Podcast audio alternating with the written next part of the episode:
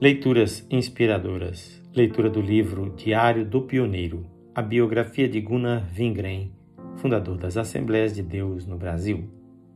Capítulo 8 Uma nova direção, oitava parte, 20 anos depois. No mês de janeiro de 1931, foi publicado na Suécia um artigo escrito pelo missionário Wingren comemorando 20 anos desde que ele, acompanhado de Daniel Berg, pela primeira vez chegara ao Brasil trazendo a gloriosa mensagem do Evangelho Pentecostal. Foram 20 anos de intenso labor e lutas pela obra de Deus nesse intenso campo de trabalho que é o Brasil. Embora o artigo fosse escrito de maneira sumária, é interessante conhecê-lo.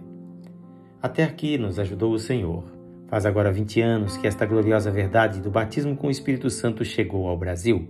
Essa verdade não era conhecida aqui antes, mas agora já existe uma multidão que crê e que louva o Senhor em novas línguas segundo Atos 10:45.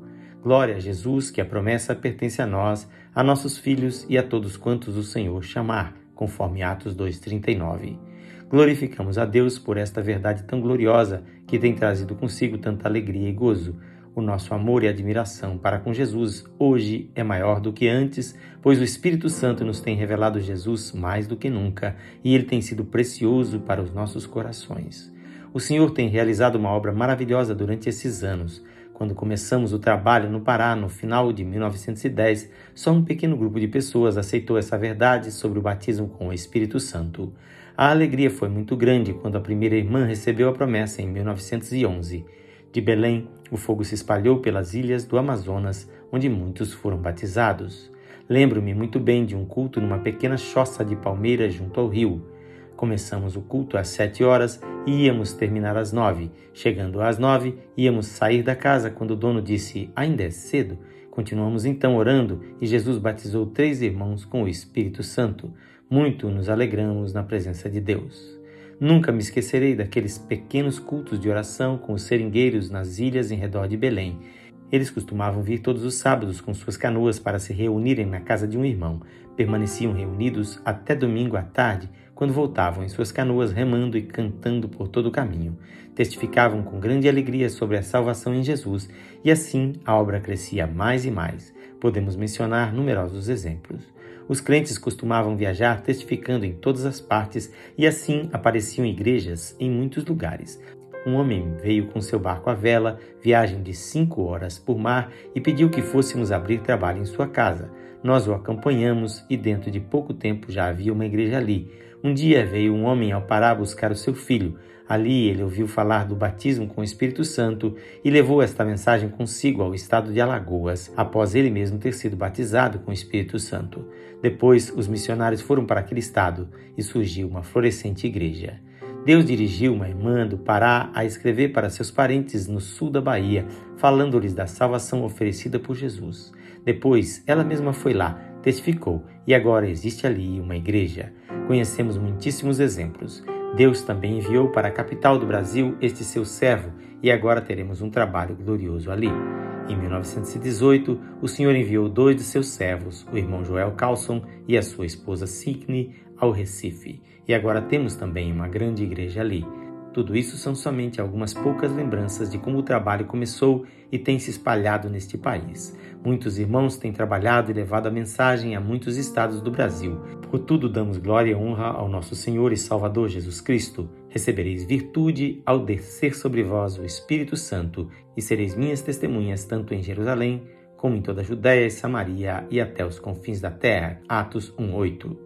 Da correspondência do irmão Vingren de 1930, numa carta datada de 14 de fevereiro, lemos: Esperamos tempos gloriosos para esta cidade do Rio de Janeiro. Os católicos fazem propaganda de todas as maneiras. No Corcovado levantaram uma enorme estátua de Cristo que custou muitos milhões. Mas, nas ruas e praças da cidade, podemos testificar para multidões que, com o maior respeito e interesse, escutam a palavra de Deus. Jovens, um após outro, levantam a mão e pedem que oremos por eles. Tudo isso é mais do que glorioso. A maioria dos salvos durante os nossos cultos é composta de jovens e isto é muito promissor. Numa outra carta, escrita um pouco mais tarde, ele escreveu: O Senhor está conosco no nosso trabalho. Neste último domingo, oramos por 48 pessoas que aceitaram a Cristo nas diferentes cultos que tivemos. Em três meses e meio, batizamos 55 pessoas nas águas e Jesus está batizando um após outro com o Espírito Santo. Mas desejamos que o Espírito Santo venha mais poderosamente sobre nós. Não podemos fazer outra coisa senão agradecer e louvar a Deus pelo que Ele está fazendo. É glorioso pensar nisso, comparando com o princípio da obra aqui, quando tudo era tão difícil. Esse despertamento de agora surgiu quando duas irmãs começaram uma campanha de oração em agonia pela salvação das almas. Elas se reuniam na igreja para orar durante muitos dias.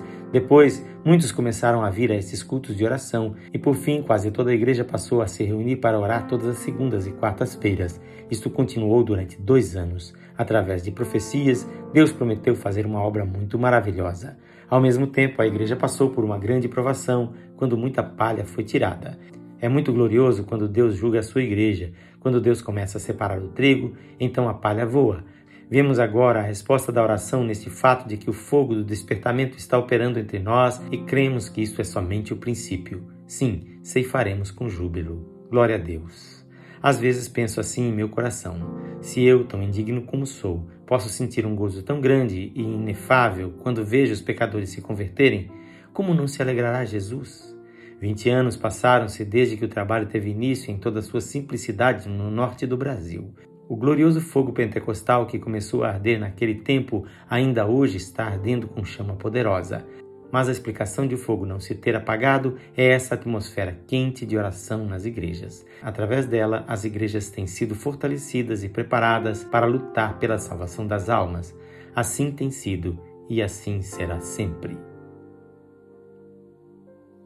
Na leitura de amanhã teremos a nona parte deste capítulo. Quem faz esta leitura é seu amigo, o pastor Edson Grando. Que o Senhor Jesus abençoe com paz o seu coração.